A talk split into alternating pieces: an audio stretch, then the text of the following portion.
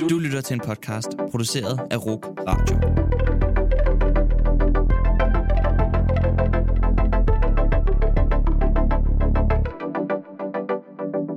Velkommen til første afsnit af RUK Radio Formidler. En podcastserie, hvor studerende formidler deres vigtige pointer fra deres projekter. I dag sætter vi fokus på, hvorfor FN's verdensmål er vigtige, og hvordan Roskilde Kommune arbejder med dem. Jeg hedder Sebastian Theoretis Lundsgaard. Og jeg hedder Malte Gravgaard Bæk. Vi står bag projektet her, og skal i dag være jeres værter. Okay Malte, vi har jo lavet det her projekt, hvor vi undersøger, hvordan Roskilde Kommune arbejder med de her 17 verdensmål, som alle FN's medlemslande jo har stemt ja til. Herunder naturligvis Danmark. Vil du starte med at forklare lidt mere specifikt om, hvad vores projekt går ud på, og hvorfor at det er så vigtigt at undersøge? Yes. Helt grundlæggende så sætter vores projekt fokus på, hvordan Roskilde Kommune konkret arbejder med verdensmålene i praksis. Verdensmålene er blandt andet vigtigt, fordi de sætter fokus på nogle af de største bæredygtighedsproblemer, der er i verden. Ja, og en anden, der også synes, det er vigtigt, det er RUKs helt egen Ph.D.-studerende, Jannik Elund, som vi også har snakket med. Han fortæller her, hvorfor at kommunernes arbejde med verdensmålene er vigtige. Jamen det er der vel i virkeligheden flere forskellige takes på. Ikke? Det ene handler om, at, øh, at verden står i en bæredygtighedskrise. Det er sådan rimelig velbelyst. Øh, der er mange forskellige ting, man kunne pege på. Øh, vi udleder mere CO2, end vi har gjort før. Øh, der er kæmpe fødevare øh, udfordringer i og med, at, øh, at der bliver flere og flere mennesker, der skal brødfødes. Øh, der er nogle lige øh, ulighedsproblemer, altså sådan noget som, at halvdel, eller halvdelen af jordens ressourcer bliver ejet af otte mænd. Så der er masser af steder, hvor man ligesom kunne sige, her er nogle bæredygtige udfordringer. Og, øh, og så kan man sige, et take, og det har vi alle sammen en forpligtelse til at løse. Det er jo det, verdensmålene siger, ikke? At, at, der er, at, at, at, at alle er ligesom nødt til at handle. Så man kunne tage et take på det, der hedder, øh, at, at, at danske kommuner skal, fordi de kan, Øh, det er i virkeligheden sådan en etisk forpligtelse, kunne man, kunne man tale om. Jeg tror, det tror jeg, Svend Brinkmann, sådan typer som ham vil kalde det, i virkeligheden en etisk forpligtelse, fordi de kan. Så det kunne være et bud. Et andet bud kunne være noget med at sige, at kommunerne er en super vigtig aktør, fordi de har, øh, altså man kan sige, regeringen, øh, den danske regering, alle verdens lande har forpligtet sig til verdensmålene, det har den danske regering også. Mm. Hvis den danske regering vil noget ved det her, så kan den selvfølgelig lave nogle, noget regulering selv, men, men grundlæggende kan man sige, hvis, man, hvis de virkelig vil noget, så er de også nødt til at have kommunerne med, fordi kommunerne er dem, der har kontaktfladen til borgerne, til civilsamfundet, til virksomhederne, som i sidste ende er dem, der skal handle. Så kunne der være noget, noget, noget som, at, at, øh, at kommunerne sammen med regionerne forvalter nogle af 60 procent af velfærdssamfundets budget. Altså det er jo en kæmpemæssig motor. Hvis de, hvis de laver indkøbsaftaler og sådan noget, så kan de jo påvirke enormt mange ting. Så der er rigtig mange øh, muligheder der.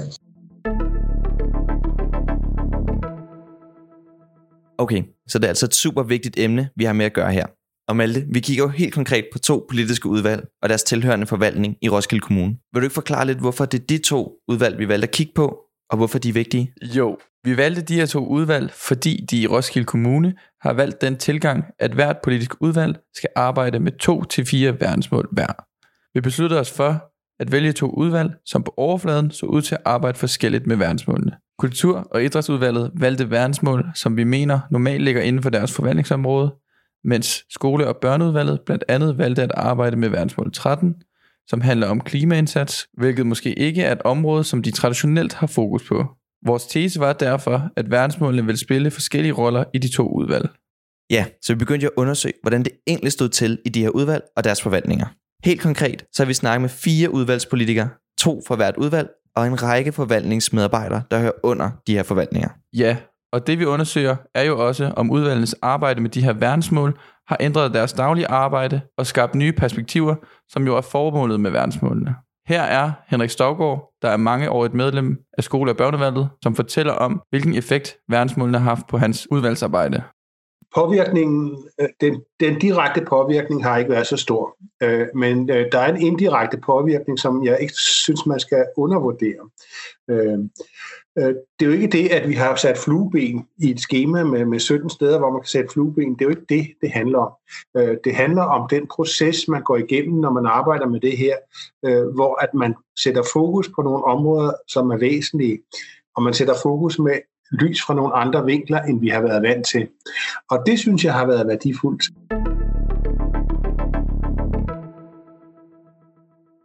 Okay, det har altså haft en mere indirekte påvirkning af skole- og børneudvalgets arbejde. Da vi så undersøgte Kultur- og Idrætsudvalget, ja, så var billedet en anelse anderledes. Her er udvalgets formand, Claus Larsen, som fortæller om, hvordan verdensmålet har påvirket deres udvalg, eller rettere, måske ikke har påvirket deres udvalg så meget.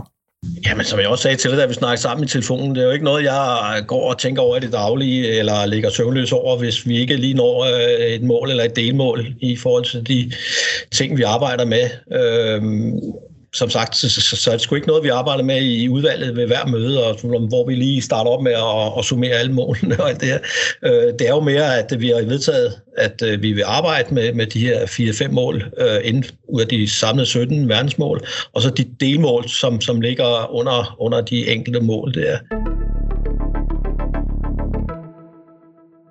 Okay, vi kan altså se, at verdensmålene ikke fylder det store i de politiske udvalg. Mest fylder det dog hos skole- og børneudvalget, Begge politikere fortæller dog også, at det i højere grad er ude i forvaltningen, at det virkelige arbejde med verdensmålene foregår. Ja, og vi snakkede som sagt med en række forvaltningsmedarbejdere. I den forbindelse snakkede vi blandt andet med Tim Krat, der arbejder under skole- og børneforvaltning. Han er leder af det lokale naturcenter og har til daglig forvaltningsansvaret for alt med matematik, naturfag, verdensmål, læringsmiljø osv. i de lokale skoler. Han fortalte, at han i høj grad gør brug af verdensmålene i hans daglige arbejde. Jeg vil sige det sådan, at, at fordi at vi har haft, altså vi får verdensmål ind som et, et øh, noget nyt, efter at det blev vedtaget, det har jo gjort, at, at der er kommet et andet værktøj til at perspektivere mm. noget af den faglige undervisning. Jeg ved ikke, om verdensmålene i sig selv genererer øh, ny undervisning og, og, og nye emner til undervisning. Det tror jeg også, det gør. Øh, men jeg tror, det var det allervigtigste, det er, at når man nu har siddet der med magneten i, øh, i, øh, i det her dynamoen der, og, og, øh, og lejet Ørsted, mm. øh, og kigget på, på forhold mellem magnetisme og, øh, og elektricitet, at man så bagefter kan perspektivere det til vindmøller, som man igen kan perspektivere i forhold til øh, bæredygtige øh, energiformer. Ja. Så det giver jo et, et ekstra globalt lag at perspektivere ting på. For udvalgene handler det derfor mere om at opstille nogle gode rammer, som forvaltningen kan arbejde under i praksis. Det var på dette område, hvor vi så en stor forskel på de to udvalg. Ja, Claus Larsen fortalte nemlig som sagt, at verdensmålene ikke fylder så meget i hans udvalg endnu. Han fortæller dog, at det vil komme i takt med, at det bliver tid til at forny nye politikker inden for det her udvalgsområde. Omvendt så fylder verdensmålene mere i skole- og børneudvalgets arbejde, hvilket har resulteret i flere konkrete tiltag, som før nævnte Tim Krat er et eksempel på. Der er dog et enkelt område, hvor Kultur- og Idrætsudvalget har fornyet deres politik, nemlig inden for deres bibliotekspolitik. Her er verdensmålene blevet tænkt ind, hvilket har resulteret i en række nye tiltag, som har udgangspunkt i verdensmålene. Her er, hvad biblioteks- og borgerservicechef Christian Larsen havde at fortælle om verdensmålenes indflydelse hos ham relativt meget, fordi at øh, i samme moment nærmest, der øh, blev det besluttet, at vi skulle have en ny bibliotekspolitik i Roskilde Kommune, og den øh, besluttede vi os og, øh, altså, i en eller anden omfang at bygge op omkring de verdensmål, som øh, Kultur- og Idrætsudvalget havde peget på, plus et ekstra verdensmål, mm-hmm. som vi synes var, var meningsfuldt. Øh, ja, så, så hvad skal man sige, det blev ligesom en form for øh, skelet, eller, øh, eller sådan pejling på, øh, på det mere faglige indhold, eller de faglige spor. Det, det var ligesom, hvad er der i de her verdensmål, som vi omsætter til Roskilde-kontekst, hvor, hvor det her, det skal, være, det skal være med til at undersøge verdensmålet, eller være svaret på nogle af de udfordringer, som bliver adresseret. Så det er sådan, det er, det var sådan en, et meget øh, interessant øh, sammenfald i virkeligheden. Øh, som, som, som, blev en, som, som blev en relativt konkret løftestang for, for arbejdet med, med verdensmål. Det her det er altså et konkret eksempel på, at hvis de politiske rammer omkring verdensmålene er på plads, kan det også resultere i en masse konkret arbejde. Netop det her, det er Jannik Elund også enig i. Han fortæller faktisk, at det ikke behøver at være så svært igen at arbejde med verdensmålene i kommunerne. Så for mig at se, er verdensmålene har potentialet for at, at skabe nye samarbejdsformer.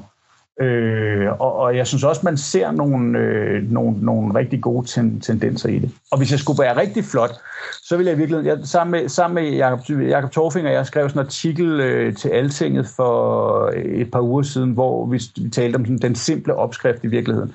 Hvor udgangspunktet, øh, øh det, og det kom på baggrund af, at kommunerne også sad og sagde, vi ved ikke, hvordan vi skal komme i gang. Og det der ligesom var vores budskab i den artikel, var at sige, det behøver ikke være så kompliceret. Find ud af, hvad det er for nogle mål, I vil arbejde med. Ud fra en analyse af, selvfølgelig, hvor giver det mening at arbejde, hvad, giver, hvad, hvad spiller sammen med det, vi gerne vil, øh, og hvor skoen er der nogle særlige steder, hvor vi skal have nogle opmærksomhedspunkter. Når I har fundet ud af, hvad det er for nogle mål, I vil arbejde med, så lav en interessant analyse, kig ud i verden, find ud af, hvem er det, der kan være med til at løse den her opgave. Fordi partnerskaberne er helt grundlæggende, hvis, hvis vi vil noget nyt med det her. Altså, og, og når Jakob Torfing taler, så taler han jo om, at, at verdensmålene bliver, bliver kanonis, altså kanoniserer samskabelse som, som sådan en, et FN-redskab til, hvordan vi skal samarbejde i virkeligheden. Ikke? Øh, fordi at, at, at de jo siger, jamen, at, at mål 17 er øh, en revitalisering af de globale partnerskaber og af partnerskaber for handling. Øh, så så, øh, så det, det, jeg, for mig ser er der et kæmpe potentiale i det, og jeg synes også, jeg kan se nogle eksempler på, at det rent faktisk gør en forskel øh, i virkeligheden. Okay, men hvad er det så helt konkret, at vi har fundet ud af med vores projekt, Malte? Ja, vi så, at verdensmålene ikke endnu fylder så meget i udvalgene. Der gøres dog i højere grad brug af verdensmålene af udvalgspolitikerne i skole- og børneudvalget, end i kultur- og idrætsudvalget. Derudover viser vores undersøgelse, at det for politikerne i højere grad handler om at opstille gode rammer for forvaltningen, end selv aktivt at bruge dem som redskab. Vi så også eksempler på, at gode rammer omkring verdensmålene skaber konkrete forandringer i forvaltningsarbejdet. Forvaltningen spiller altså en stor rolle i implementeringen af verdensmålene. Vi så, at det i høj grad er dem, som træffer de skønsmæssige beslutninger, som bliver til konkrete tiltag ude i kommunen. Præcis. Arbejdet med verdensmålene har altså ændret noget i praksis i Roskilde Kommune hvilket vi har fundet flere gode og innovative eksempler på i vores undersøgelse. Roskilde Kommune er altså i startfasen og har stadig meget arbejde foran sig med de her verdensmål. Forhåbentlig ser vi i fremtiden, at endnu flere kommuner vælger at hoppe på den her verdensmålsvogn. Det er nemlig ikke alle på nuværende tidspunkt, der arbejder med målene endnu.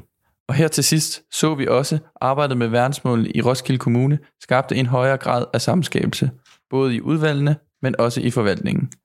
Mere konkret så arbejder kommunen mere på tværs af de politiske udvalg samtidig med, at de inddrager flere aktører i beslutningerne, så de kan skabe de bedste løsninger på komplekse problemer. Tak fordi du lyttede til første afsnit af RUG Radio Formidler. Vi høres ved.